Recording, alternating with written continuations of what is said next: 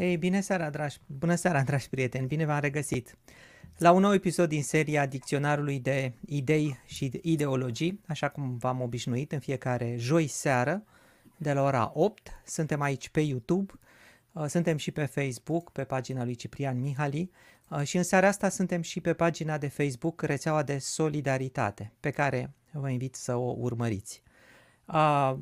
Uh, despre Ciprian Mihali știți, Ciprian Mihali este conferențial la Universitatea Babeș-Bolyai din Cluj și predă filozofia contemporană din 1992. Bine ai revenit, Ciprian! Bine te-am regăsit, Cristi, bun găsit tuturor! În seara aceasta o să vorbim despre populism, o să ne întrebăm ce este populismul și ca să răspundem bine la întrebarea asta l-am invitat pe uh, Sergiu Mișcoiu. Uh, Sergiu, bine ai venit! Bună seara, bine v-am găsit pe amândoi! Uh, Sergiu Mișcoiu uh, este profesor universitar la Facultatea de Studii Europene, Universitatea Babeș-Bolyai Cluj-Napoca, doctor și abilitat în științe politice ale Universității Paris-Est din Franța, doctor în istorie al Universității Babeș-Bolyai și din 2010 conducător de doctorate la aceste două universități. A fost directorul Departamentului de Relații Internaționale, iar din 2016 este directorul Centrului de Cooperări Internaționale al Universității Babeș-Bolyai. Domeniile sale de interes sunt teoriile con- constructiviste și discursive aplicate formării și funcționării comunităților politice și mai ales emergenței grupurilor radicale, populiste și extremiste.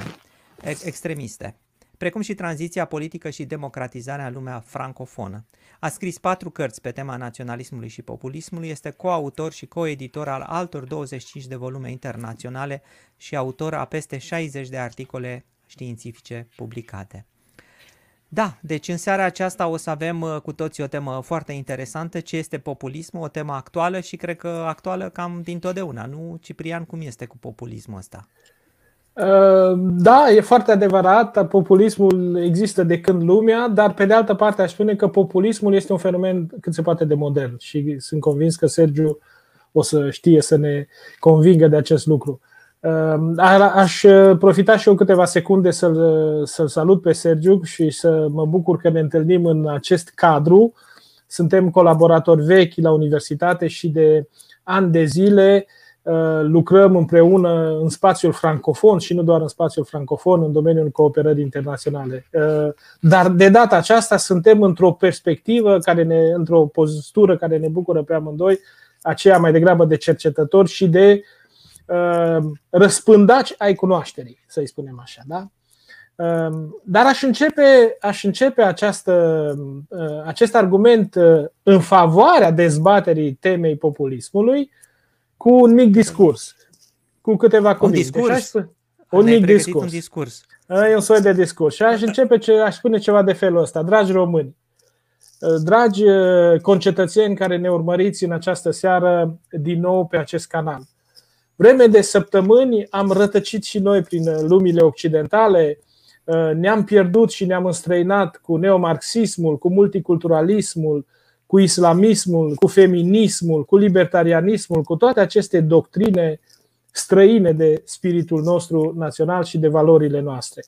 E cazul, cred, să ne întoarcem la popor. E cazul să ne regăsim uh, împreună ca un tot ce suntem legați de limbă, de tradiție, de cultură, de istorie, de obiceiuri, să ne regăsim autenticitatea noastră, să ne regăsim valorile noastre împotriva tuturor celor care ne vor răul, împotriva celor care amenință identitatea acestui popor, împotriva uh, neomarxiștilor, a progresiștilor, a bolșevicilor, a tuturor multiculturaliștilor, a celor care vor să ne impună idei și teorii străine de țară.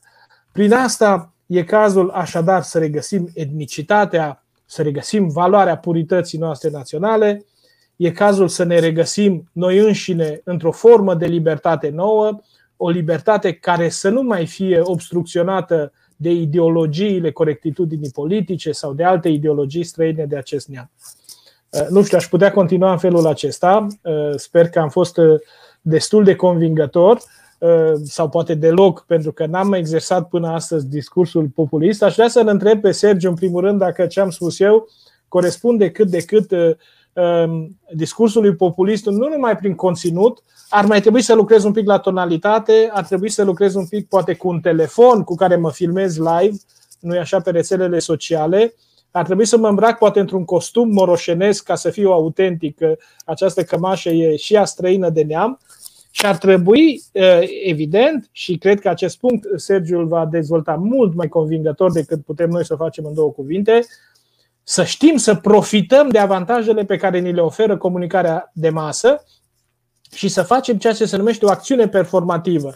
Din, cât, din puținul pe care l-am citit eu, am înțeles că unii dintre autori vorbesc despre, despre populism în termenii unei performanțe sau ceea ce se numește în teoriile limbajului performance, un act de limbaj și uh, populistul, eroul, uh, actorul, devine el însuși un personaj uh, anume care uh, performează pe o scenă cu un public din ce în ce mai larg.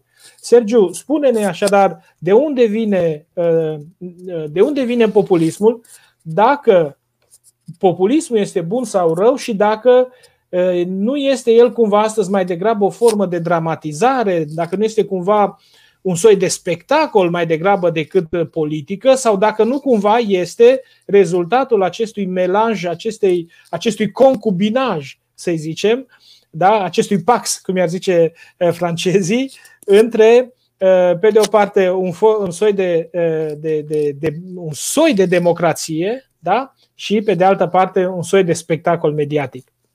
Uh, ca de obicei, Ciprian, ești foarte modest. Uh, dacă ești un simplu amator în uh, ale discursului populist, nu știu, dar ai reușit să articulezi un discurs într-un scurt timp, fără să fi repetat înainte, un discurs extrem de convingător și bună parte din elementele pe care le-ai etalat aici fac parte din bagajul obișnuit al discursuri de tip populist. Uh, uh, sigur că sunt uh, alte elemente care trebuie adăugate și dimensiunea aceasta performativă despre care va fi puțin vorba și în ceea ce voi spune eu imediat după aceea este și ea de o mare importanță, însă modul de a structura orizontul în manieră dihotomică, în manieră manicheistă și mai ales ingredientele pe care le-ai plasat în acest discurs fac, desigur, Um, uh, dovada faptului că um, intuitiv uh, populismul este Uh, destul de rapid uh, uh, inteligibil și comunicabil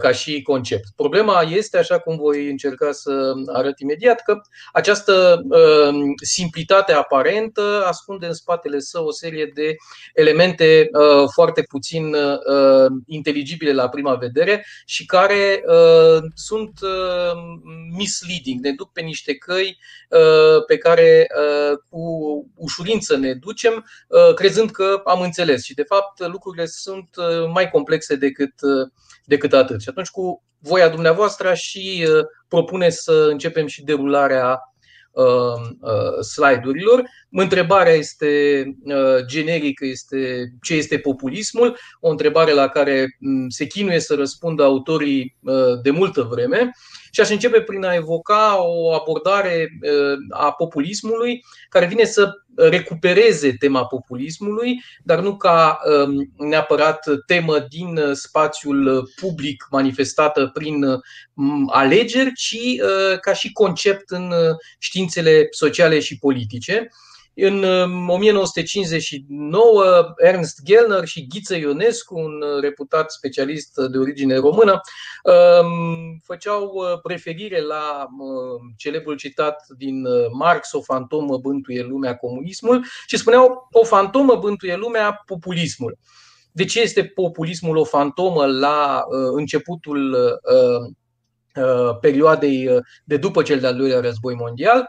Tocmai fiindcă acesta nu a fost uh, până atunci definit și avem uh, intrarea masivă în epoca uh, participării colective largi, avem intrarea masivă în epoca consumului de radio și televiziune și deci capacitatea unor lideri care anterior erau mai puțin vizibili să devină rapid vizibili, rapid în termenii epocii, îi frapa pe, pe cei doi, Gellner și Ionescu, de aceea e acest volum din 1959 care grupează o serie de contribuții foarte interesante dar care astăzi ne pot părea ușor uh, depășite sau, uh, uh, în orice caz, trebuie plasate în contextul lor, vine să răspundă la o întrebare pe care, de fapt, din ce în ce mai mulți, nu numai specialiști, ci și jurnaliști, și-o puneau în, în epocă. Ce se va întâmpla de acum înainte? Suntem în prim proces de decolonizare, avem un discurs prin care se structurează identități colective ale unor popoare care nu existase existaseră uh, anterior ca și națiuni independente și deci cum va arăta lumea politică a viitorului. Și uh, de atunci Ionescu și Ghelner au intuiția de a spune că viitorul politic este, un, uh, este plasabil în zona aceasta a populismului. Termenul nu era cine nou. Este, cine este Ghiță Ionescu? Ghiță Ionescu este un uh, uh, istoric și uh, uh, filozof român care uh, s-a stabilit în uh, Occident și care a uh, analizat uh, la vremea respectivă mare parte din conceptele cu care lucrăm noi, noi astăzi. Este unul dintre contribuitorii cei mai citați, uh, tocmai fiindcă a recuperat conceptual termenul de populism la un moment în care puțină lume era, de fapt, interesată la modul serios de, Uh, de acesta. Anterior, termenul fusese deja uh, folosit în literatură în anii 1900, uh, între 1900 și 1930, pentru a descrie ceea ce literatura numea ulterior, teoria literară numea ulterior mizerabilism. În România, curentul sămănătorist era plasabil exact în această zonă acea literatură care, um, să uh, sintetizăm, plângea pe umelii celor sărmani, celor obidiți, celor care fuseseră excluși din uh, marile tendințe ale, uh, ale modernizării. Și um, acest termen avea însă o conotație strict literară.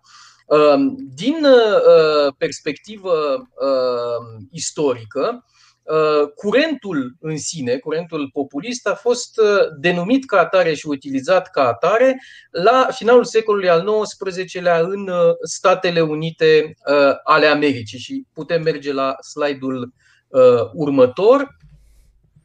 Aici, în America sfârșitului de secol XIX, avem pentru prima dată utilizarea termenul, termenului populist în sensul modern al cuvântului. Și dacă ați ascultat, ascultat discursul lui Ciprian de la începutul uh, acestei emisiuni, uh, putem să avem o primă reliefare a acestui uh, discurs în cuvintele unui antecesor populist al lui Ciprian de la vremea respectivă, și anume William Jennings Bryan, Jennings Bryan este um, un uh, avocat extrem de întreprinzător, de mare succes, cu un discurs uh, foarte uh, bine structurat și care, desigur, este dintre cei care se simt frustrați de absența um, orizontului de dezvoltare pentru două categorii importante numeric de americani, în special Uh, muncitorii din zona industrială și mai ales zona minieră din uh, Midwest și uh, fermierii din, din Sud. Um, în competiția internă de la vremea respectivă din Partidul Democrat, și aici trebuie amintit că Partidul Democrat era partidul proprietarilor de pământuri din Sud și lucrurile s-au inversat de-abia la mijlocul secolului al XX-lea, Uh, Jennings, uh, uh, Brian articulează de fapt o reprezentare manicheistă a societății americane, aruncând vina pentru situația de precarizare, de declasare în care se aflau aceste categorii și în special categoria fermierilor, Um, aruncând această vină pe uh, spatele um, banchierilor și uh, întreprinzătorilor din nordul și estul Statelor Unite, care într-adevăr se aflau într-un proces de expansiune. Cumpărau întreprinderi, cumpărau terenuri, cumpărau mine și încercau să se dezvolte. În alegerile Sergiu, interne din partidul. Da? Numai puțin. Ai folosit a doua oară expresia asta maniheist.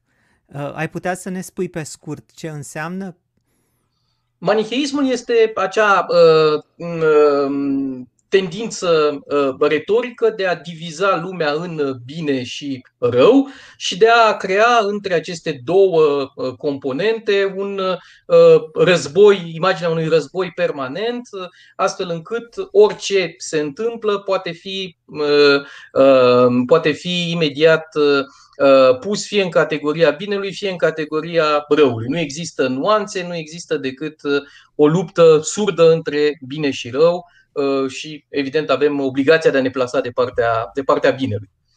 Um, deci, o primă reprezentare a populismului american este această Um, uh, această viziune pe care o impune, reprezentare pe care o impune uh, Jennings Bryan. Este interesant că în alegerile interne din Partidul Democrat el își desfințează pur și simplu toți uh, rivalii care erau moderați și care încercau să articuleze un discurs care la final ar putea să adune voturi din toate părțile. El este extrem de clar în ceea ce spune. Avem o opoziție între popor pe de o parte și pe de cealaltă parte, și aici e geniul său, conceptul de money power. Money power, puterea banilor. Cine sunt cei care manipulează money power? Sunt elitele, veneticii, necredincioșii, uh, evreii cosmopoliți din New York, decadenții de toate felurile uh, și ei se opun unui popor care este credincios, este constant, este muncitor, a fost umilit de-a lungul timpului, însă rezistă. De ce? Pentru că este decent și pentru că are o unitate, unitate în credința, în uh, religia mai degrabă protestantă uh, din Sud uh, și, evident, avem de-a face cu populație mai degrabă anglosaxonă uh, și, uh, și albă. Acest discurs este cel care îl propulsează pe Jennings Bryan la început, însă îl va împinge în ridicol în alegerile mm, uh, principale, în care Uh, o parte dintre democrați vor vota cu republicanii doar să nu ajungă Jennings Bryan la conducerea Statelor Unite, pentru că ar fi produs probabil încă un război civil după cel care uh, se terminase cu uh, vreo 40 de ani în, în urmă. Deci aceasta este prima irupție a acestui mod de a face politica și e foarte relevant că Jennings Bryan, supărat de nesusținerea de care s-a bucurat din partea prietenilor săi din Partidul Democrat și a, a părăsit acest partid și a fondat ceea ce a numit el The Populist Party. Numele de populist, folosit în clasic în sensul modern al cuvântului, ei se datorează acestui avocat american care a avut uh, o uh, evoluție interesantă, dar despre care nu cred că mai avem noi timp să discutăm uh, în mod special aici. Cred că putem merge uh, mai da, departe. Da, trecem imediat la următorul slide, numai că mi se pare foarte frumos. Asta este de fapt un exemplu de ce spuneai tu, maniheism bine-rău, rău sus, bine jos și în timp ce mă uitam, realizam o chestie psihologică. Uh, pentru că dacă eu sunt poporul și citesc acolo credincios, pur, uh, muncitor, uh, rezistent, decent, îmi vine să spun, a, eu sunt poporul. Adică faptul că tu pui bine și rău și mi te adresezi mie, înseamnă că automat tu mă pui pe mine în bine. Și eu, psihologic vorbind, spun, mă, dar ce, îl iubesc pe omul ăsta, că mă laudă, uite, mă pune acolo la ăia, uite, sunt credincios, sunt pur, sunt muncitor, știi? Și deja emoțional mai câștigat. Puțin, cel puțin. Evident, milioanele de voturi care au fost în spatele lui Jennings Bryan au uh, fost uh, obținute exact pe baza acestei adeziuni spontane la un discurs care da. uh, părea că reprezintă, care doreai să te regăsești, era o oglindă în care îți plăcea să te vezi. Absolut, dar asta, asta nu realizasem înainte, că populismul nu înseamnă numai că celălalt este rău, și uh, tu spui că celălalt este rău și eu sunt de acord cu tine. Nu, tu spui și despre mine că sunt bine, știi? Și atunci mă, mă, m-am atras și emoțional. Asta, asta pentru mine e o surpriză.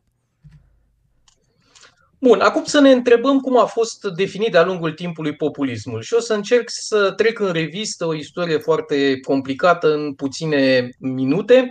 Uh, sunt mai multe intrări în, în acest concept. Pe de o parte a fost interpretat populismul ca fiind o ideologie și avem o serie de autori pe care uh, îi aveți pe ecran, pe care nu-i voi uh, reciti aici și care consideră că, de fapt, populismul e o ideologie după logica lui Albertații și O'Donnell, o ideologie care stârnește un popor virtuos și omogen împotriva unor elite și altor entități amenințătoare. Dacă o plasăm pe eșichierul politic a ideologie, mulți dintre specialiști consideră că aceasta se află undeva între fascism și conservatorism, între fascism pe de o parte, pe flancul drept, ca versiune extremă și conservatorism ca versiune a unei drepte ceva mai, mai moderate. Problema însă cu această accepțiune populismul ca ideologie, semnalată de Paul Taggart, este aceea că, de fapt, populismul este în același timp mai mult și mai puțin decât o ideologie. În sensul în care cuprinde o serie de viziuni, însă aceste viziuni sunt cameleonice, sunt interșanjabile. Ele se adaptează în funcție de climatul politic în care populismul apare și dacă ar fi să uh, caracterizăm uh, populismul, uh, primul lucru care ne-ar putea veni în minte este tocmai acest cameleonism. Acest lucru înseamnă, deci, că nu există o singură valoare sau vreo valoare sacră pe care populismul să nu o poată tranzacționa politic dacă poporul aderă la altceva decât la valoarea respectivă. Ia forma, deci, a cadrului în care se, se dezvoltă. Și de aceea cred că populismul nu este o ideologie. A doua variantă este dacă populismul este o reacție socială. Uh, reacție socială poate fi tratat ca o reacție socială pentru că poporul a fost, uh, între ghilimele, mințit, dacă doriți. A fost mințit în sensul că revoluțiile, cea franceză de la 1789, cele de la mijlocul secolului al XIX-lea, au fost toate făcute în numele poporului de către o burghezie liberală care dorea să ajungă la putere mm, în baza ideii că reprezintă poporul. Poporul, sigur, în definiția proprie a acelei forme de, uh, de burghezie. Însă, uh, după ce burghezia liberală ajunge la putere, poporul și-a pierdut, de fapt, rolul politic cu care fusese anterior uh, creditat și va trebui să facă un pas înapoi. Și acest pas înapoi, pe la sfârșitul secolului al XIX-lea, devine ceva uh, extrem de important pentru burghezia liberală, descotorosirea aceasta de masele populare, care este sintetizat aici în acest citat din uh, Gustave Le Bon pe care l-am uh, pus pe ecran și din care voi, uh, uh, voi uh, da citire doar unei fraze Rațiunea este un lucru mult prea nou pentru omenire și mult prea puțin perfect. Acesta este unul dintre alibiurile pentru a refuza, de fapt, maselor populare dreptul de vot universal și mai ales dreptul de a participa în mod uh, efectiv la afacerile publice. Oamenii sunt prea puțin cultivați, nu pot să o facă. Și deci populismul ar apărea ca o contrareacție la denigrarea poporului. Dacă cineva vă denigrează, există alte forțe care vă iau apărarea și poporul va trebui să își găsească campionii, cei care îi duc mesajul mai departe, uh, reacționând deci la ceea ce s-a întâmplat, la modul în care a fost uh, denigrat. Aici este însă o problemă că, uh, pe care a semnalat-o anterior Rozan Valon și anume că, de fapt, această reacție nu e atât de spontană precum uh, credem că și populismul are o serie de laboratoare în care este pregătit, asumat și uh, constituit și, de fapt, poporului se servește un discurs în care acesta se regăsește, așa cum spunea Cristian înainte, că îi face plăcere să se vadă într-o anumită oglindă. Deci nu e chiar atât de reacție socială, doar așa cum pare la uh, prima vedere. Putem merge înainte. Uh, ulterior s-a spus că populismul este un stil de comunicare politică și sunt uh, o serie de specialiști care merg pe această uh, idee. Uh, populismul a fost identificat în acest sens cu neopopulismul contemporan. Și aici am încercat și eu într-o lucrare din 2013 să fac o comparație între ceea ce înțelegeam odinioară în epoca comunicării uh, directe în, uh, cu, uh, cu masele nemijlocite prin mitinguri și adunări prin discursul populist și ceea ce se înțelege astăzi prin populismul uh, avansat. Și acum, sigur că în populismul acesta avansat, care este mult mai aproape de conceptul de stil decât de cel de ideologie sau de reacție, avem o serie de elemente de improvizație și de schimbare permanentă. Spre exemplu, populismul clasic este uh, uh, unul constitutiv, sacralizează trecutul, uh, duce un mesaj care este bine înrădăcinat și are o viziune mai degrabă transcendentalistă, propune un fel de mântuire colectivă a neamului prin participarea la un vot sau la o acțiune politică presupune de asemenea o reacție de admirație, de fidelitate, de recunoaștere uh, a uh, liderului populist.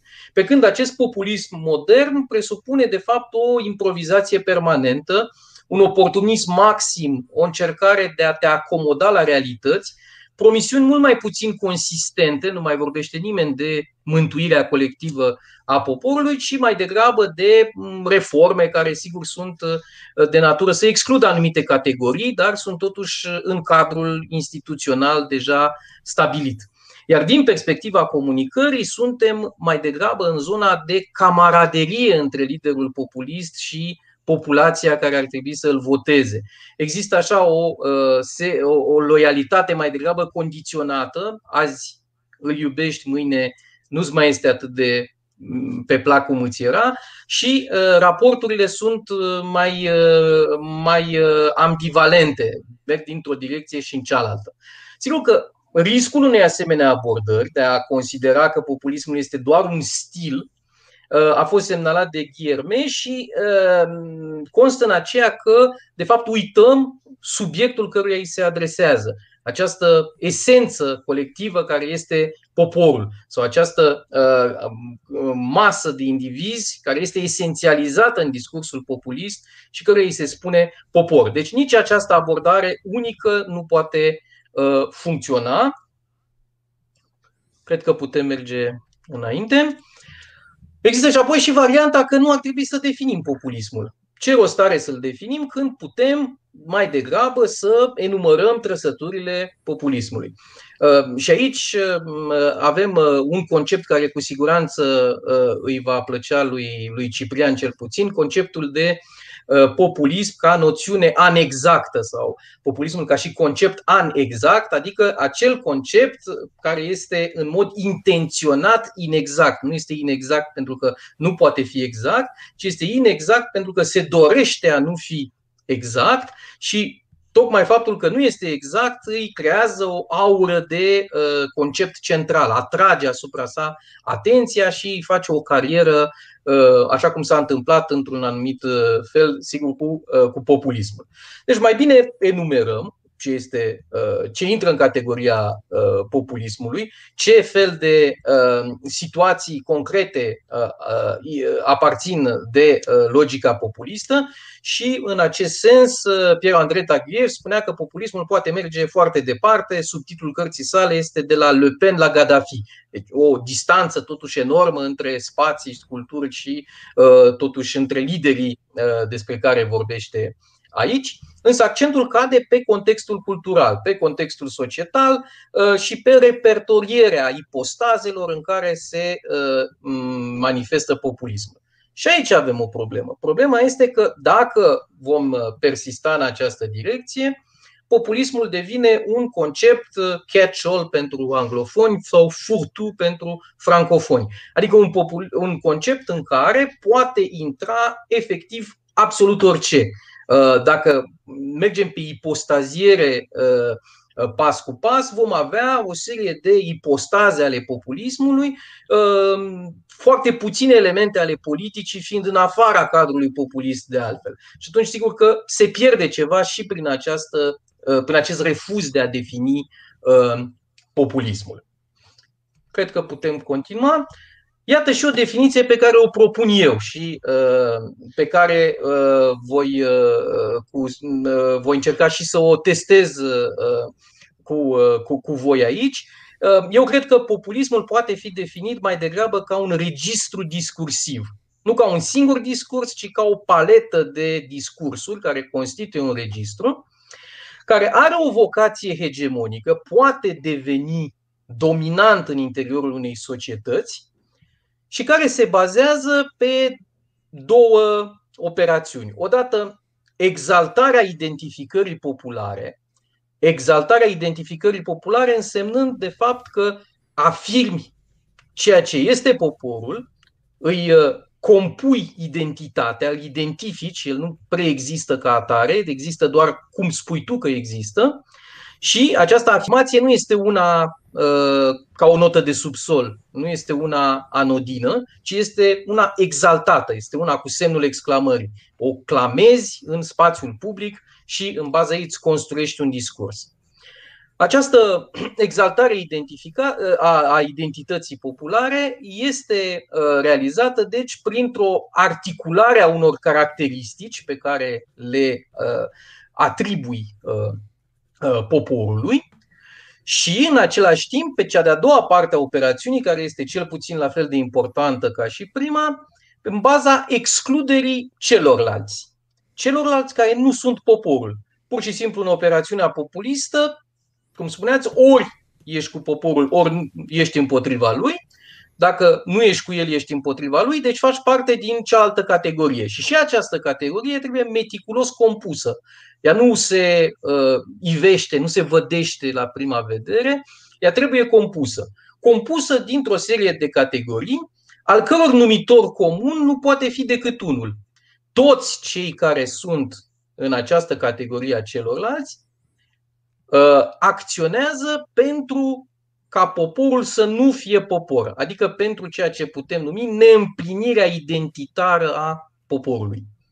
Poporul nu reușește să fie ceea ce ar trebui, el are dreptul istoric să fie, tocmai fiindcă există acești ceilalți care îi uh, uh lezează această unitate. Și atunci sigur că discursul populist vine să pună lucrurile într-o ordine naturală. Și cam aceasta este definiția uh, pe care o propun eu. Cred că putem merge mai departe la schema care uh, surprinde da, uh, da. Aș vrea esența definiției. Dau... Da, uite, hai să mergem la schemă și după aceea comentez. Da, deci schema aceasta este cea care, evident, face uh, doar o uh, uh, punere în, în, într-o relație grafică a elementelor pe care le-am discutat până acum. Avem, pe de o parte, poporul într-o osmoză cu liderii săi populiști. Uh, acest popor are o serie de caracteristici pe care uh, populiștii îi le atribuie, curajos, harnic, drept, bun, modest, cinstit, statornic și așa mai departe. Putem uh, avea o serie mai largă de categorii. La antipoz se află nepoporul, ceea ce cei care nu fac parte din popor și aici la fel trebuie urmărit într-un discurs populist, cum fiecăreia dintre categoriile de jos trebuie să-i corespundă un inamic util în uh, partea de sus. Uh, avem discursuri care pun accentul pe elitele bogate care suc sângele poporului, într-o formulă clasică, dar avem și un discurs populist mai degrabă de, de, de, de dreapta care blamează asistații sociali, leneșii, Uh, cei care lucrează la stat, de exemplu, și care sunt, la rândul lor, uh, partea societății care trebuie exclusă în numele unui popor muncitor care nu beneficiază de sprijin, ajutor și așa mai departe. Clienții cei mai frecvenți ai acestui discurs sunt minoritățile, etnice, culturale, religioase, aici sunt principalele categorii, sexuale uh, din ce în ce mai, mai des, ceea ce denumim generic ca fiind sistemul, uh, și cuvântul sistem apare foarte des în vocabulele populiste pentru că uh, desemnează exact uh, modul în care se articulează ceea ce au în comun inamicii poporului și de multe ori, cu siguranță, străinii, puterile străine, cei din afară, cei care nu fac parte din corpul poporului. Mă opresc fiindcă Cristian, sigur, dorește să da, uh, intervină. Uh, sincer să fiu, mi-a plăcut foarte mult uh, definiția de la care ai pornit uh, și care a spus că uh, este compus, că se compune. Pentru că uh, stăteam și mă gândeam în timp ce vorbeai, tu vrei voturile de la foarte mulți oameni, da? Dar oamenii ei sunt diferiți. Unii sunt bărbați, alții sunt femei. Unii sunt muncitori, alții sunt ingineri. Unii au pasiune fotbalul, alții au pasiune, știu și eu, uh, basketball și așa mai departe, știi? Și nu poți să încep cu dragi bărbați, dragi femei, dragi ingineri, dragi muncitori, dragi nu știu ce, dragi...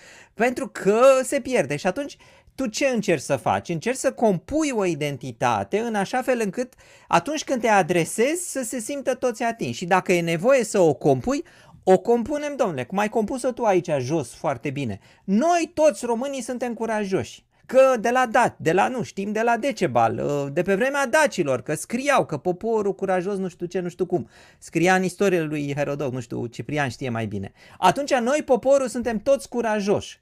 Și te identifici și ai realizat. Deci compui chestia asta. Noi toți suntem harnici.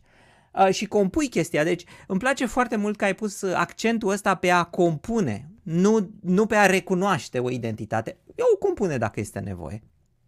Da, uh, cu adică, siguranță că există un element și de, de, de recunoaștere, doar, doar uh, atât să, să, să reacționez aici, de recunoaștere, în sensul în care, dinainte de constituirea unui discurs pur populist, există o opțiune în opinia publică conform căreia, sigur, noi suntem un popor harnic, dar obidit, de exemplu. Dar această articulare trebuie să se producă, această compunere, la momentul politic oportun. Deci în măsura în care acest uh, moment nu este oportun, uh, e foarte dificil să reușești să compui uh, elementele respective, ca ele să facă o masă coerentă, inteligibilă și care să cucerească până la urmă nu doar uh, inimile pe moment, ci și chiar să creeze impresia de raționalitate. Deci, cum, uh, cum spuneai, da, recunoști că istoric, uite, așa s-a întâmplat de la bun început. Asta este soarta noastră să fim uh, aruncați la, nu știu, coșul de gunoi al istoriei. Și acum, în sfârșit, ne vom ridica de aici. Da, eu vreau numai o, o chestiune foarte punctuală să te întreb. La limită, putem să spunem că populismul creează poporul și nu poporul creează populismul. Nu? La fel cum naționalismul creează națiunea și în secolul 17 sau 18, putem spune, în multe zone ale Europei Occidentale, naționalismul a dus la constituirea uh, corpului națiunilor, la fel și discursul populist creează poporul cu atât mai mult cu cât dacă în națiune există o uh, vagă uh, definire a unei uh, identități colective, în popor trebuie ca această identitate să fie una care să acționeze politic. Deci ești ținut de ideea conform căreia trebuie să acorzi cel puțin vot universal, direct, cât mai direct posibil, astfel încât uh, în perioada modernă poporul să fie recunoscut ca o uh, entitate politică, ca un actor politic dincolo de uh, alte trăsături ale, ale sale. Bun, și avem un uh, exemplu uh, pentru a încheia această, această parte și de a, pentru a putea angaja un dialog ulterior uh, și mai consistent, uh, cel al Frontului Național sau uh, Adunării Naționale mai nou uh, din, uh, din Franța. Este uh, un partid de care m-am ocupat uh, de două decenii deja, ă, pe care ă, l-am studiat în detaliu pentru că a răspuns destul de bine acestui, ă, acestei logici performative și discursive a populismului.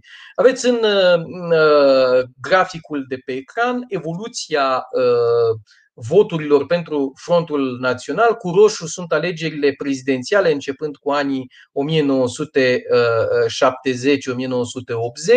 Precum vedem, uh, Frontul Național a uh, progresat uh, într-o perioadă mm, lungă a istoriei, mai puțin undeva la mijlocul anilor 2000, când Nicolas Sarkozy a reușit să capteze multe din voturile Frontului Național la vremea respectivă. Este un partid unde, uh, în cazul căruia avem o uh, linie dinastică uh, deja încetățenită, Jean-Marie Le Pen și fica sa, Marine Le Pen, sunt cei doi protagoniști, cei doi singuri lideri istorici ai acestui partid la nivelul conducerii, conducerii sale. Și uh, haideți să vedem cum uh, se articulează în slide-ul uh, următor și, și ultim discursul în cazul Frontului, uh, Frontului Național. La fel, suntem într-o um, într-o reprezentare dihotomică între popor și cei care nu fac parte din popor, iar în cazul Frontului Național avem trei elemente care au fost partea soclului dur al discursului de identificare al poporului, cu trei revendicări importante suveranitatea, care fusese în anii 80 pusă sub semnul întrebării de uh, actul unic european și mai apoi de tratatul de la Maastricht, uh, fondator al Uniunii Europene, securitatea, care uh, devenise o problemă publică, uh, delingvența uh, fiind arătată um, cu degetul la, uh, începând cu, uh, cu anii 1980, exact atunci când Frontul Național reușește să se impună pe eșichierul politic francez, și uh, preferința națională, preferința pentru uh, cetățenii francezi ca ei să ocupe uh, locurile de muncă rămase vacante, un principiu care, desigur, în Uniunea Europeană era deja mai complicat să fie aplicat și fusese deja puțin busculat de masele de uh, imigranți care fusese invitați să lucreze în Franța, în special fiindcă o bună parte dintre francezi nu mai doreau să uh, uh, facă uh, joburile pe care imigranții erau dispuși să le, uh, uh, să le uh, aibă. Uh, în timp, uh, acest, uh, acest uh, discurs uh, a suferit o transformare, în sensul că avem cu roșu Uh, elementele pe care punea accent uh, uh, Jean-Marie Le Pen în anii 80 și anii 90 și respectiv transformarea în albastru în elementele pe care, pe care le susține perfect, mulțumesc, se ved mai bine acum, pe care le susține Marine Le Pen. Adaptarea este exact un răspuns la întrebarea aceasta dacă populismul este cameleonic. Sigur că este cameleonic în măsura în care Jean-Marie Le Pen ținea pronunța discursuri în care înfiera inclusiv minoritățile sexuale, spunea inclusiv la televizor bancuri cu homosexuali, iar Marine Le Pen face din toleranța sexuală un fel de element central al unei identități europene care îi opune, desigur, intoleranța uh, sexuală din lumea arabo-musulmană, tocmai pentru a, a ataca uh, populația mai degrabă uh, musulmană căreia îi se opune. La fel se întâmplă și cu religia. În epoca lui Jean-Marie Le Pen se punea un oarecare accent pe catolicism, Ehm, și identitatea catolică era asumată în mod uh, semideschis, să spunem, în uh, perioada lui Jean-Marie Le Pen. Ulterior, laicitatea devine discursul dominant, astăzi în discursul Frontului Național, ehm, această separare a bisericilor de stat și mai ales uh, dispariția însemnelor și practicilor religioase din spațiul public, este importantă și ea este iarăși importantă nu pentru că Marine Le Pen ar fi foarte atașată de aceasta, ci fiindcă în felul acesta poți ataca uh, foarte ușor comunitățile musulmane din Franța, comunități care țin totuși la prezența spiritualității în spațiul public, uh, unele dintre ele, sigur, într-un mod uh, poate ușor excesiv. La fel, are loc o Uh, are loc o uh, schimbare a accentului din zona economică. Uh, dacă mm, Jean-Marie Le Pen se adresa în special întreprinzătorilor, se adresa în special celor care produceau prin taxe și impozite plus valoare și se simțeau vexați de gradul de impozitare foarte ridicat, era deci antifiscalist. Marine Le Pen pune accentul pe echitate socială și publicul său, de aceea numeric vorbind este mai mare și adresabilitatea sa este mai largă, este format în special din uh, persoane care s-au simțit declasate social și au pierdut rangul social fiindcă s-au închis uh, diverse fabrici și uzine, fiindcă s-au uh, uh, redus locurile de muncă, fiindcă s-au redus subvențiile de la stat și fiindcă suntem într-o lume tot mai concurențială. Și această mișcare oportunistă a determinat, de fapt, pentru Marine Le Pen o ocazie majoră pentru a, a introduce în discursul său și echitatea socială. Și în fine, de cealaltă parte, dacă putem să mai micșorăm puțin schema sau să urcăm, a, așa se află, se află non-poporul sau nepoporul, dacă vreți, cu clienții pe care deja îi, îi cunoaștem și aici sigur că trebuie menționat faptul că în discursul Frontului Național Uniunea Europeană joacă un rol uh, negativ, ceea ce nu se întâmplă uh, în multe discursuri la alți lideri populiști uh, din, din alte spații.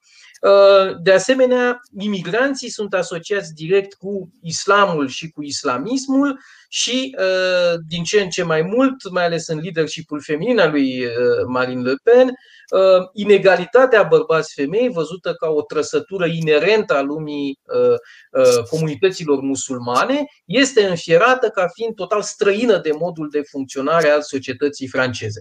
Pe scurt, Marine Le Pen recuperează modernitatea și o introduce într-un discurs populist, ceea ce pentru adversarii săi este extrem de dificil de, de atacat și de descompus. Pentru că nu mai avem un discurs al unor neonaziști, uh, unor uh, uh, ultrafasciști ca în timpul lui Jean-Marie Le Pen, ci avem un discurs modern, însă un discurs radical republican, dacă vreți.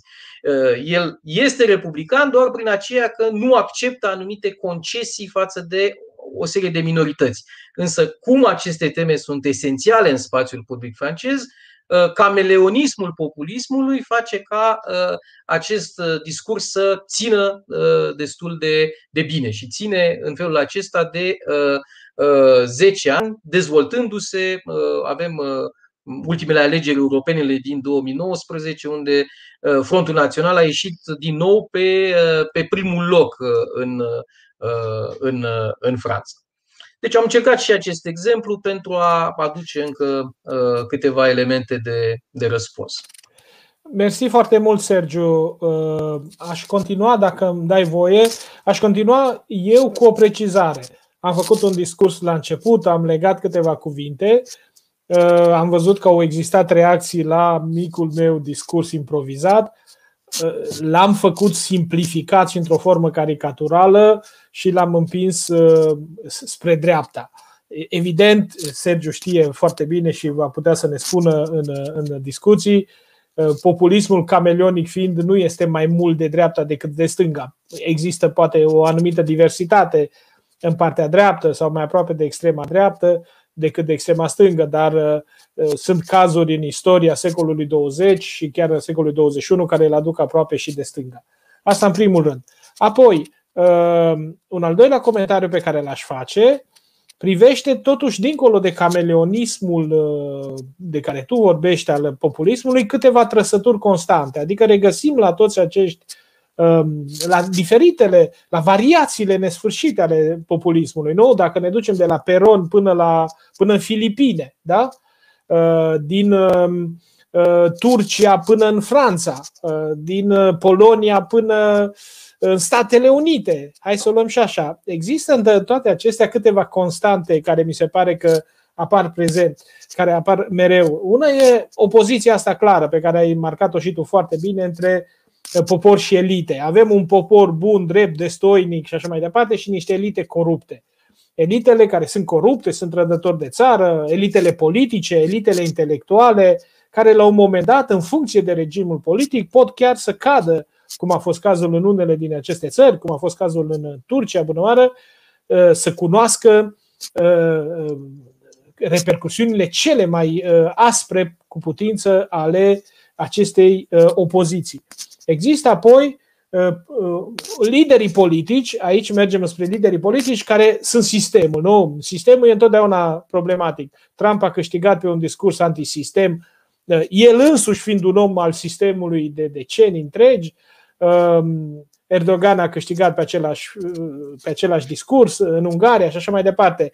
Dar funcționează. Deci asta este, mi se pare fascinant cum funcționează iluzia antisistem. Da? Vedem și la noi astăzi, n-aș vrea să intrăm foarte mult în detalii de politică românească, dar și la noi, cei care vorbesc despre sistem, sunt adeseori mai înșurubați ca oricine altcineva în sistem.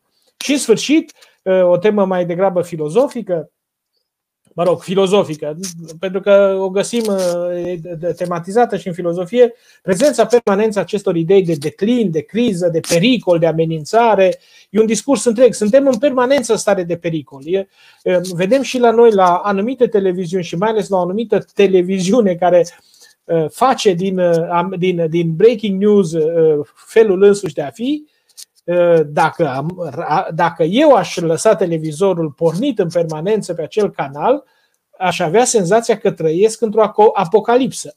Nu? Și îmi dau seama cât de mult fragilizează asta mintea poporului, ca să zic așa. Acum, astea erau comentariile mele foarte rapide, din, cum spuneam, din minimele mele lecturi pe care le-am făcut pe acest subiect. Dar vreau să te întreb ceva. Vreau să te întreb două, trei lucruri. Ehm, foarte pe scurt, pentru că vreau să luăm întrebări. Avem multe întrebări și o să te rog să răspunzi inclusiv la întrebările mele foarte scurt. 1. De ce progresează populismul peste tot? Da? Și ce fel de progres? În ce constă progresul populismului? Sau dacă e același progres în mai multe locuri? Al doilea, are vreo contribuție și aici reiau o întrebare, poate cu care să și începem și pe care o să o confirmăm. Are în această Uh, uh, uh, difuziune, difuzare largă a populismului, a stilului politic populist. Și îmi place că a insistat pe această idee. Mai degrabă decât o ideologie, populismul este un stil. E, o, e în forma asta lui plastică și care adaptativă.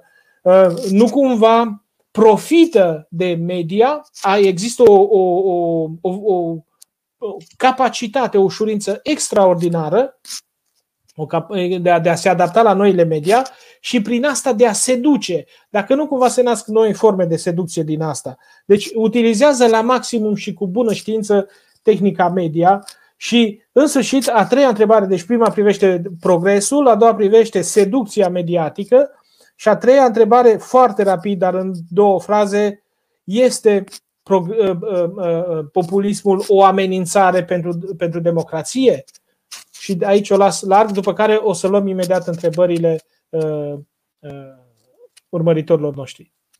Voi încerca să răspund punctual și rapid la toate cele trei întrebări, uh, la cele trei întrebări puse. La prima, uh, dacă se află în progres peste tot și de ce se află în progres peste tot, uh, în secvența temporală actuală, da, se află în progres în cele mai multe țări și explicațiile concordă în jurul existenței unui climat perceptual al crizei, criză accentuată acum uh, și de uh, pandemie, dar anterior pandemiei, uh, acumularea unor crize de la criza economică din 2000 2008-2010, care a însemnat un uh, retur în forță al, uh, al populismului, uh, trecând prin criza refugiaților, care în Europa cel puțin a readus în prin plan o serie de discursuri care anterior fusese trecute pe un plan 2 și care completează problematica economică eu sunt convins că este vorba de o secvență. Au mai existat de-a lungul timpului secvențe de acest gen în care discursuri de tip populist au, uh, uh au prins mai bine decât în alte momente, însă nu cred, că, nu cred într-o fatalitate a, uh, a, a populismului. Uh, și uh, aș uh, răspunde la, la, la ultima întrebare înainte de a doua. Ehm, e un răspuns la absența unei stări reale de democrație, în mai mare măsură decât este o, un atac la adresa instituțiilor democratice. Și mă, mă explic. Atacurile la adresa instituțiilor democratice se produc în general dinspre partide pur extremiste, care au o relație foarte Uh, de pură manipulare cu poporul. Partidele populiste uh, despre care putem discuta aici, uh, sigur că manipulează poporul, dar doresc să îl și definească, doresc să și îl compună printr-un anumit discurs de reprezentare și sunt dependente de acesta, ceea ce nu se întâmpla în unele cazuri cu multe partide care atacau instituțiile democratice. Populismul vine ca un răspuns la imperfecțiunile democrației, la faptul că după, iată, 200 40-50 de ani de la Revoluția franceză, în continuare suntem într-o lume în care elite din ce în ce mai bogate concentrează mare parte din averile lumii și mase largi populare se confruntă cu neajunsuri extreme. Este absolut uh, reală această situație și uh, orice răspuns ar, uh, ar, uh, ar putea da populismul, acesta nu vine decât să reliefeze o problemă reală. Uh, inegalităților uh, socioeconomice le corespunde o participare foarte inegală la decizia uh, politică și uh, crearea unor structuri uh, de tip clientelist, uh, rețelistic, pare că a înlocuit cu totul democrația, ceea ce denunță în mare parte liderii populiști, uh, cerând ca poporul să decidă și nu cei care uh, fac jocurile politice între, uh, în interiorul unor elite. Deci, de fapt, populismul vine și să remedieze o serie din problemele democrației într-un mod stângaci, într-un mod imperfect și într-un mod care poate duce la mai multe probleme decât ar, ar rezolva. Însă atrage atenția asupra unor probleme reale. Și, în sfârșit, cu uh, uh, relația cu, cu media este una structurantă în momentul de față.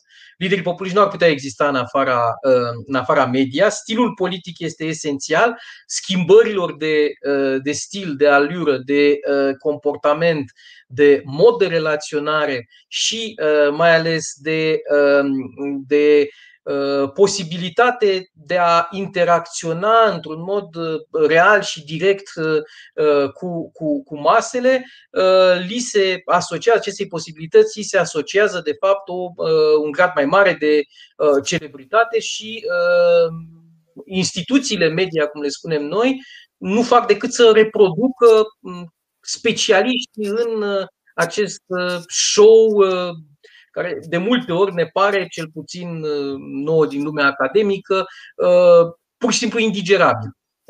Indigest, așa cum este acest, uh, acest show, el este de natură să propulseze o serie de lideri în opinia publică care nu ezită să probabil desprețuiască de fapt ceea ce se întâmplă acolo, dar să folosească cu abilitate exact. oportunitate aș impune punctul de, de vedere.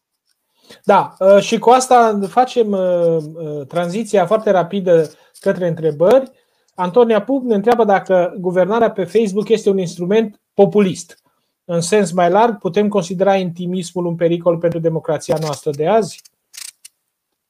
Intimismul în mod direct este un pericol pentru societățile noastre. De fapt, devaluarea aceasta permanentă a Uh, intimității ca și condiție de posibilitate a existenței sociale, pentru că nu mai poți exista dacă nu îți etalezi uh, uh, intimitatea în media sociale, este un pericol chiar mai mult decât pentru sistemele democratice și pentru societate în, în sinea sa, cred. Și um, iar nu aș dramatiza foarte tare, eu cred că la un moment dat aceste lucruri vor intra într-o naturală saturație. Deci la un punct încolo lucrurile se vor, se vor opri în mod mod, în mod natural.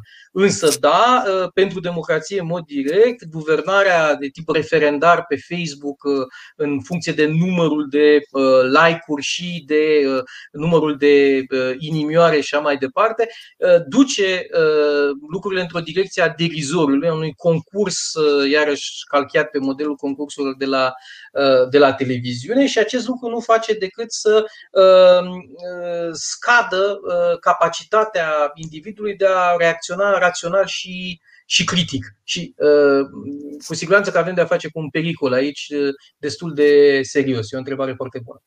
Da. Și evident, uh, aici avem falsa transparență sau falsa democrație directă. Nu? care până la urmă încinge circuitele democratice mai degrabă decât le flexibilizează și le face mai apropiate de, de electori. Um, Alin Ioan Ilieș ne întreabă dacă populismul are o ideologie clară, având în vedere că un ideolog va propune doar ceea ce este popular, fără a ține seama de efecte. Mă uit la prohibiția din SUA care a produs creșterea mafiei. Nu, populismul în mod evident nu are o ideologie clară. Deja am uh, discutat puțin cum uh, poporul este flatat în toate ipostazele sale și uh, totuși în interiorul populismului este un calcul economic ce merge mai bine într-un anumit discurs și în ce direcție totuși liderul populist respectiv este credibil.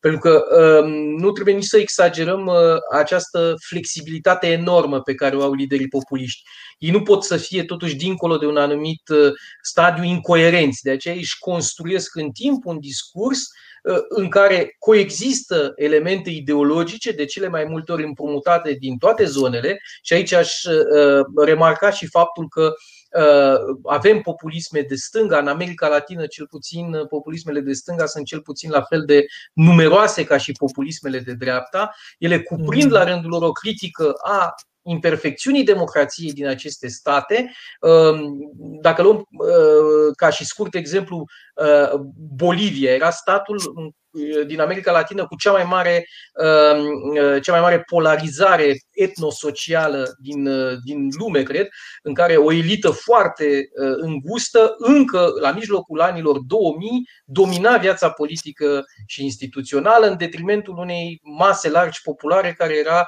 de origine amerindiană din etniile indiene. Sigur că un discurs populist acolo nu poate fi decât unul de stânga și discursul lui Evo Morales atunci la mijlocul anilor 2000 a fost exact acesta, de a contrapune unei elite uh, hulpave, între ghilimele, și uh, albe, un popor metis și indian uh, care nu are acces la uh, structurile de, uh, uh de conducere. Um, și acest lucru ne arată și că populismul nu are neapărat efecte atunci negative, unic, uh, doar negative atunci când se manifestă în, uh, în spațiul public. Acolo unde nu există deloc democrație, există doar uh, exploatare, polarizare și masele largi populare nu au niciun fel de cuvânt în, în spațiul public, pur și simplu populismul creează poporul, îl compune, cum spuneam, prin, prin discurs și face posibilă dezbaterea uh, mai largă. Deci nu are neapărat doar o conotație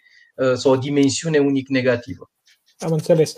Uh, aici am, reiau această întrebare nu atât pentru prima ei parte, pentru că ea s-a lămurit între timp, ci pentru a te ruga dacă poți să ne spui care ar fi diferența, să ne spui care este diferența dintre populism și demagogie, dacă există vreuna, și mi-am adus aminte, apropo de amenințarea la adresa democrației, dacă nu cumva populismul este sursă sau este cumva ca la o monedă, știi, fața cealaltă a, a, a, pardon, a populismului este autoritarismul.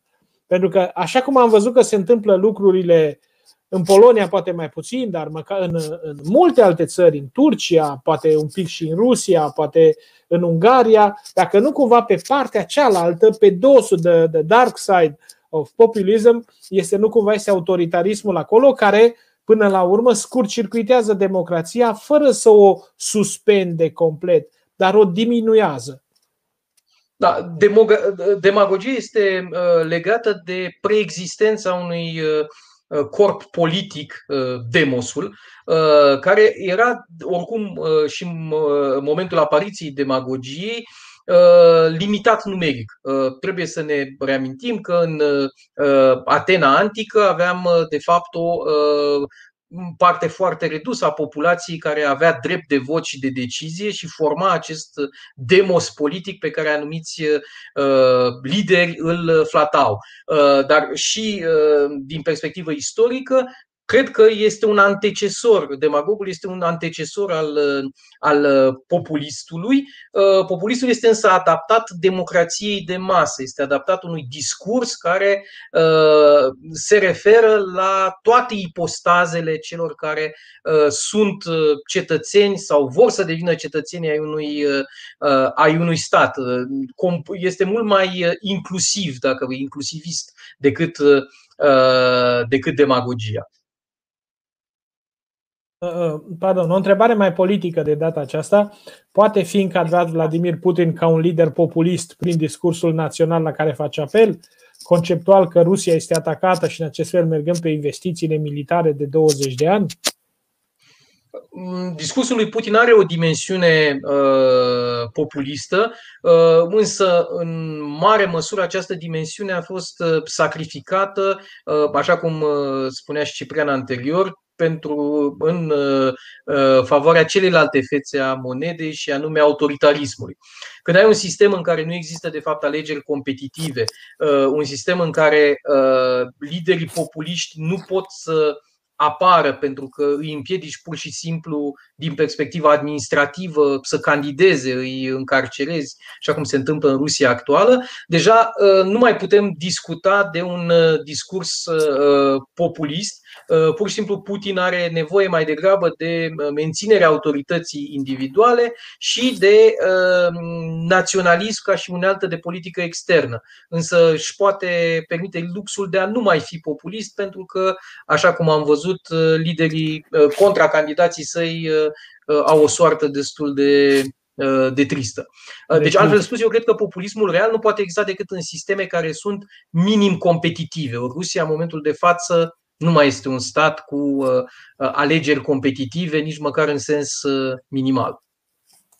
Da, dar tot Daniel Popescu ne întreabă dacă în Europa partidele conservatoare și extremiste de stânga, de, de dreapta, pardon, apelează la populism. De ce nu la fel de predominant și cele de stânga?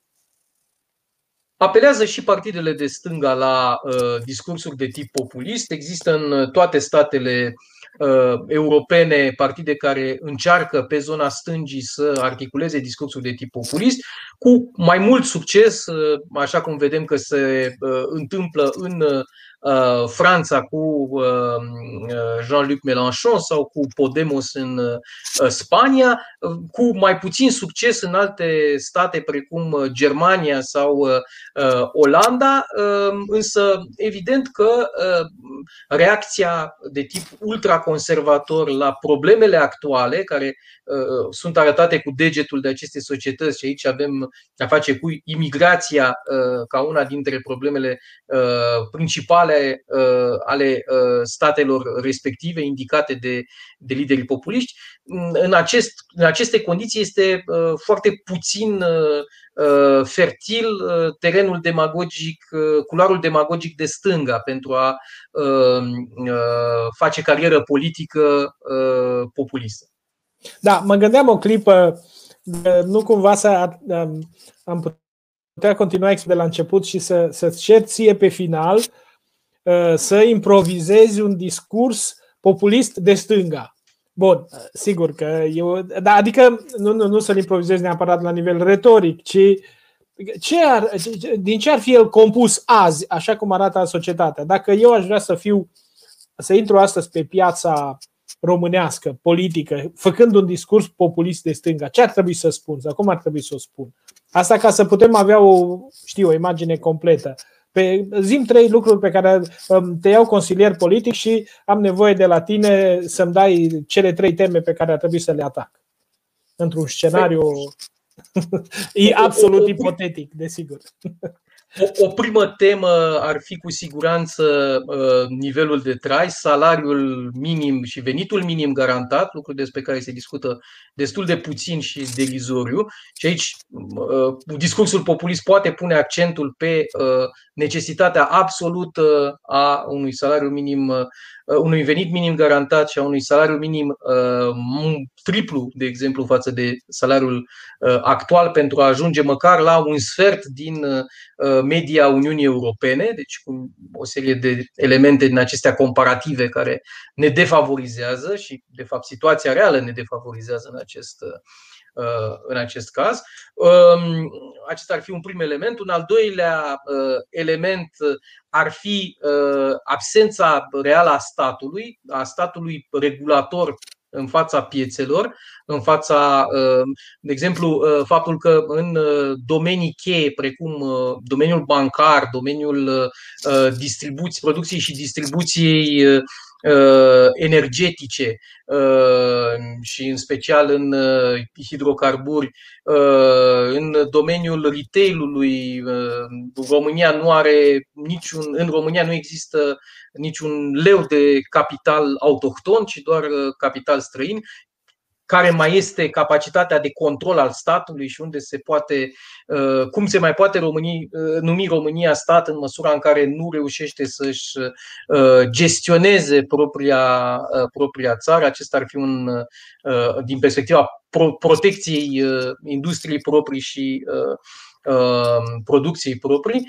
Acesta ar fi un al doilea element esențial într-un asemenea discurs.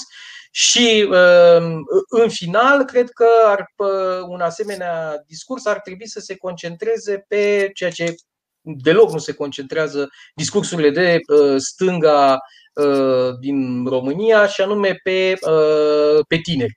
Pe uh, faptul că uh, pe termen mediu uh, soarta financiară și perspectivele de carieră ale tinerilor sunt slabe, sunt aproape compromise, tocmai fiindcă statul nu investește în educație și în uh, sănătate și este un stat uh, în continuare uh, precar și uh, că uh, tinerii, de fapt, nu vor dori să mai trăiască viața pe care au trăit-o părinților, că nu se vor mai mulțumi cu puținul cu care s-au mulțumit uh, părinților. Or, vedem că, din păcate, pentru discursul populist de stânga, dacă trebuie să-mi, iau, să-mi asum acest rol aici, aceste elemente sunt puțin prezente, mai ales adresabilitatea către zona aceasta a tineretului, care e foarte prezentă în discursurile populiste de stânga, de exemplu în America Latină sau Europa Occidentală, este nulă la noi. Adică nu, nu reușim, nu reușesc nici cum uh, populiștii de stânga, atâția câți ori mai fi ei, să uh, uh, structureze un asemenea uh, discurs capabil să aducă uh, adeziunea uh, tineretului. Dar ai zice, aș zice că ești convingător, într-adevăr, ca Uh, ca un consilier și mă aduce aminte ce ai spus de măsurile pe care le-a luat Peron uh, nu în anii 50, parcă, da? Uh, asta a făcut și Peron, a dat bani la tot poporul, da? După care a naționalizat, a redus vârsta de pensionare parcă la 60 de ani și a fost distracție generală 10 ani de zile în Argentina. A fost o fiesta permanentă, după care țara s-a prăbușit la un nivel la care nu și-a mai revenit timp de 60 de ani pe urmă. Dar întrebarea serioasă era uh, din spatele acestei chestiuni este ce anume ar face, temele pe care tu le-ai ridicat sunt toate trei teme juste, sunt teme de agendă publică. Sărăcia este o temă de agendă publică, slăbiciunea statului este o temă de agendă publică, uh, absența tinerilor din discurs este o temă de agendă publică. De ce ar fi ele populiste? Acum, ca să ele te prind fi... cumva, în capcana, da. mă rog, îmi imaginez eu că te prind în capcana uh, propriei tale consilieri. Ele ar fi uh, teme populiste doar în măsura în care ar fi articulate în, uh, sub forma unui front al, de exemplu, tinerilor care speră mai mult de la uh, stat și de la uh, un viitor uh, favorabil lor în interiorul țării și uh, cărora li se opune o lume uh, neoliberală, haină, concurențială și uh, uh, care le uh, practic compromite viitorul. Deci doar în măsura în care aceste uh, teme sunt legate consistent prin intermediul liantului comun care nu poate fi decât un adversar politic. Adversar politic uh, uh, care trebuie demontat, care trebuie uh, înfierat ca fiind cel care chiar lucrează tocmai ca tinerii să rămână în șomaj, în excludere, în marginalizare și așa mai departe. Am înțeles, am înțeles. O să ne gândim la asta când o să ne băgăm în politică amândoi. Așa. Unul consilierul celuilalt, că altfel nu văd cum merge. Tot de la Daniel Popescu întrebarea dacă populismul este un pericol, da, parțial am răspuns, ai răspuns la asta. Și mai ales dacă da, ce sfaturi dați ca să ne ferim de acest discurs? Evident că eu nu pot da sfaturi universale, însă cred că cea mai bună rețetă este aceea de a încerca să descompunem discursul populist. Uh, să-i arătăm tensiunile inerente, interioare uh, ale acestui discurs. În această articulare pe care a făcut-o Ciprian la începutul uh, acestei discuții și în articularea pe care am încercat eu mai puțin convingător să o prezint din perspectiva populismului de, de stânga, evident că elementele care se articulează pot fi toate descompuse, pentru că între ele sunt tensiuni. Este foarte totuși lesne de a demonstra rațional că uh, creând un sistem care este unul de asistanat total și universal, uh, o țară nu poate să fie sustenabilă, cum spunea Ciprian dând exemplu lui Peron. Este iarăși ușor de demontat și înfierarea adversarului faptul că toate minoritățile ar fi ticluit, urzit un complot împotriva poporului și că zi și noapte acestea nu fac decât să meargă pe această, pe această linie. Un asemenea discurs în mod rațional, dacă este disecat cu destul de puține instrumente e nevoie, de, puțin de, de, destul de puține instrumente e nevoie pentru a-l diseca, realizez care sunt tensiunile sale interioare, realizez că nu stă în picioare și că de fapt este o capcană menită să atragă voturi.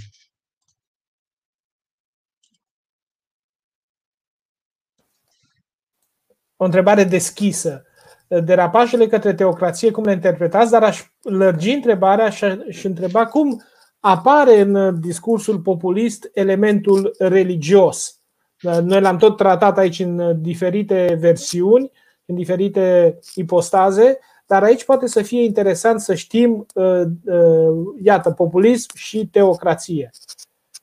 Da, e o întrebare uh, interesantă și, și complicată pentru că de la caz la caz vedem că există uh, state în care se compune un discurs uh, populist cu elemente uh, teocratice, dar în perioada uh, modernității au existat uh, o serie de discursuri populiste și unele există și astăzi. Uh, în Franța am văzut sau în Olanda, unde discursurile populiste sunt discursuri uh, orientate către laicitate și care exclud exact acele minorități care sunt minorități practicante în spațiul public ale unor uh, culturi pe care le detestă populiștii respectivi.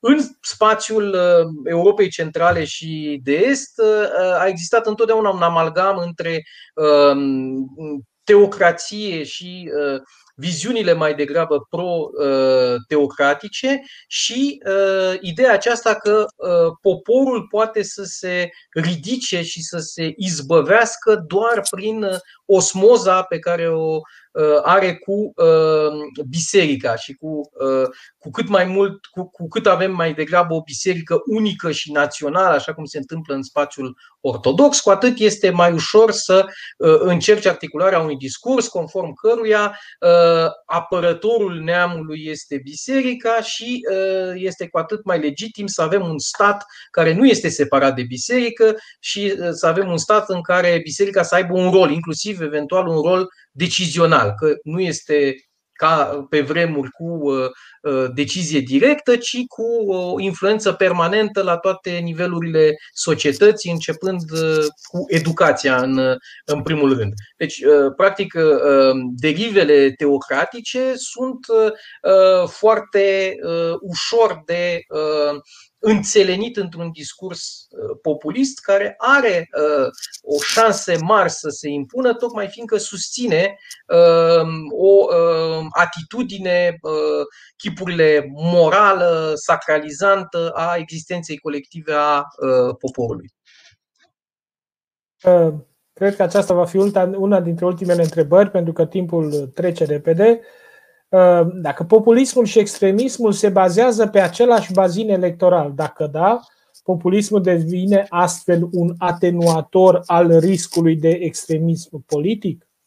Da, e o întrebare foarte bună. Sunt uh, situații destul de interesante în care avem uh, partide de extremă dreapta care nu sunt populiste, Uh, partide, de exemplu, de tip uh, neonazist, unele dintre ele sunt mai degrabă uh, orientate către grupuscularitate și nu încearcă să ducă un mesaj popular. De fapt, multe dintre ele detestă poporul în toate ipostazele sale. Avem, de exemplu, o extremă dreaptă care nu mai e atât de importantă acum, dar care mai uh, uh, care există în continuare uh, aristocratico-teocratico-regalistă în multe țări, în mai multe țări europene, inclusiv în Franța, Grecia, în Spania, în, în, în, în alte câteva țări de genul acesta și care nu este și care nu este de asemenea populistă în sensul populismului și atunci, sigur, um, există și partide care sunt uh, în eșichierul politic fie pe zona stângii radicale, fie mai degrabă pe zona dreptei radicale și care ocupă un spațiu Uh, pe care altfel s-ar putea să îl fi ocupat forțe mai extremiste. Există și coabitări de acest, de acest gen. Invers însă și partidele mainstream, cele de centru, centru-dreapta, uh, de multe ori uh, culeg din retorica extremismului și, într-adevăr, împing la margine, în afara parlamentelor, de multe ori, partidele uh, cu adevărat uh, extremiste. Deci, da, sunt situații în care, ipostaze în care uh, populismul atenuează efectul politic al extremismului. Întrebare foarte interesantă.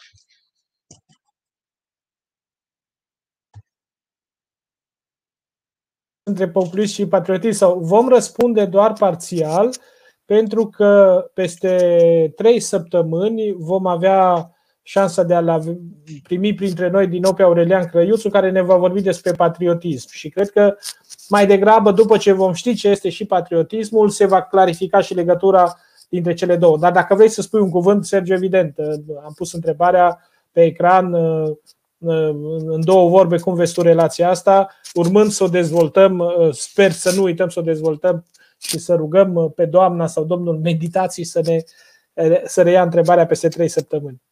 Uh, foarte pe scurt.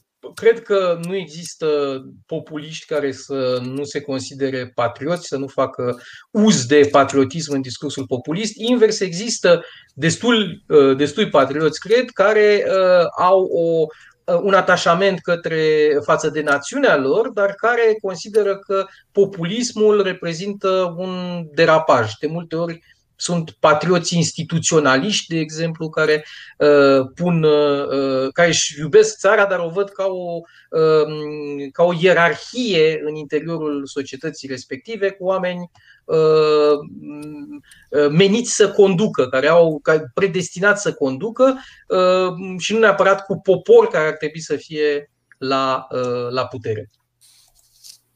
Vom încheia cu această apreciere. Așa, Mulțumesc uh, pentru ea. Preluăm, le preluăm pe cele pozitive, cele negative le păstrăm pentru noi. Nu sunt negative. Uh, Cristi, dacă ai tu de, de, de spus ceva în încheiere. Da, uh, a zice că îmi place pentru că Sergio a, a tras cumva un semnal de alarmă. Uh, și eu n-am fost conștient de semnalul ăsta de alarmă. Mă gândesc adeseori la uh, ceea ce eu numesc așa câteodată criza de identitate a omului modern care înainte trăia într-un sat și astăzi trăiește într-o lume globalizată. În satul în care veneam eu, știam, de exemplu, de Nea Ion că era Nea Ion scriptarul, scripcarul. Sau, uh, sau Vasile, care, uh, știu și eu, uh, făcea altceva în sat. Sau bunica mea, care făcea bobonet și prescuri pentru tot satul. Sau, uh, știu și eu, altcineva era cântăreț la biserică. Era mai ușor să ai o identitate într-un sat mic, pentru că făceai mai ușor diferența față de celălalt. Ori în lumea asta globalizată avem adeseori această problemă de identitate. Cine sunt eu de fapt? Când lumea este așa de mare, sunt atât de multe miliarde de oameni și atât de multe, mulți de succes și așa mai departe. Ori uh, pericolul pe care îl văd foarte bine în populism nu este, să zic așa, numai de natură politică, uh, ci este și de natură psihologică, așa cum, uh, cum a explicat, cum a explicat bine Sergiu. Uh, și la asta încerc să fiu atent pe viitor. Adică identitatea mea, dacă am o identitate, este identitatea pe care eu mi-o asum, pe care eu mi-o construiesc. Să fiu atent ca să nu vină cineva din afară și să spună tu, Cristi, ești ăsta și să mă bage într-o, într-o zonă pentru că apoi, bineînțeles, de ce nu să-mi ia votul. Uh, până la urmă, identitatea este ceea ce construim noi prin sudoarea noastră. Uh, și noi singuri ne dăm identitatea și de asta aș vrea să-i, uh, să-i mulțumesc lui Sergiu că m-a făcut atent la aspectul ăsta al, al populismului. Uh, eu vă mulțumesc pentru uh, invitație și sper să mai avem ocazia să discutăm și despre alte teme în acest cadru sau în uh, multe altele. Cu siguranță o să reluăm, o să reluăm aceste discuții. Urmează de altfel, și aș spune asta tuturor ascultătorilor și urmăritorilor noștri, urmează 3-4 teme foarte, foarte interesante. Continuăm săptămâna viitoare cu un bun prieten de-al nostru și cu un excelent specialist, Silviu Rogobete de la Universitatea de Vest din Timișoara, care ne muștruluia din ea spunându-ne că dăm idei stângii cu populismul, dar s-ar putea ca pentru asta să-l rog pe Silviu săptămâna viitoare să improvizeze și el un discurs globalist. Ne va vorbi Silviu despre globalizare și globalism după care uh, vom dezvolta 3-4 uh, teme foarte, foarte interesante. Îl vom avea invitat peste două săptămâni pe uh, profesorul și diplomatul Teodor Baconski vorbindu-ne despre creștin-democrație, iar la 1 aprilie îl primim din nou printre noi pe Aurelian Crăiuțu, care ne va vorbi despre patriotism, apoi ca să continui până în 8 aprilie, pe profesorul Marius Turda de la Oxford, care ne va vorbi despre naționalism. Așadar, vă mulțumim tuturor pentru răbdare, pentru perseverență, pentru fidelitate și um, să sperăm că aceste gânduri pe care vi le transmitem săptămână de săptămână vă îmbogățesc, vă fac mai luminoși și mai buni. Uh, îi mulțumesc și eu lui Sergiu că l-am reîntâlnit în această postură de savant și mai puțin de muncitor pe ogoarele cooperării internaționale îi mulțumesc și lui Cristi pentru uh, găzduire. Ne revedem, uh, ne revedem cu toții săptămâna viitoare uh, de la aceeași oră. Uh, o seară frumoasă tuturor, la revedere! Uh, la revedere încă o dată. Așa cum uh, știți și cum obișnuim, uh, după ce se termină această întâlnire de pe YouTube, ne auzim pe Discord. Aveți linkul aici, discord.gg presură însă unde o să dezbatem în continuare subiectul de astăzi uh, și anume populismul. Uh, avantajul pe Discord este că acolo putem să vorbim și pe voce. Deci fiecare poate să-și exprime acolo părerea, putem să punem întrebări, sunt și oameni care se pricep din fericire, în așa fel încât vă aștept deci acum pe Discord dacă vreți să dezbatem în continuare subiectul. La revedere!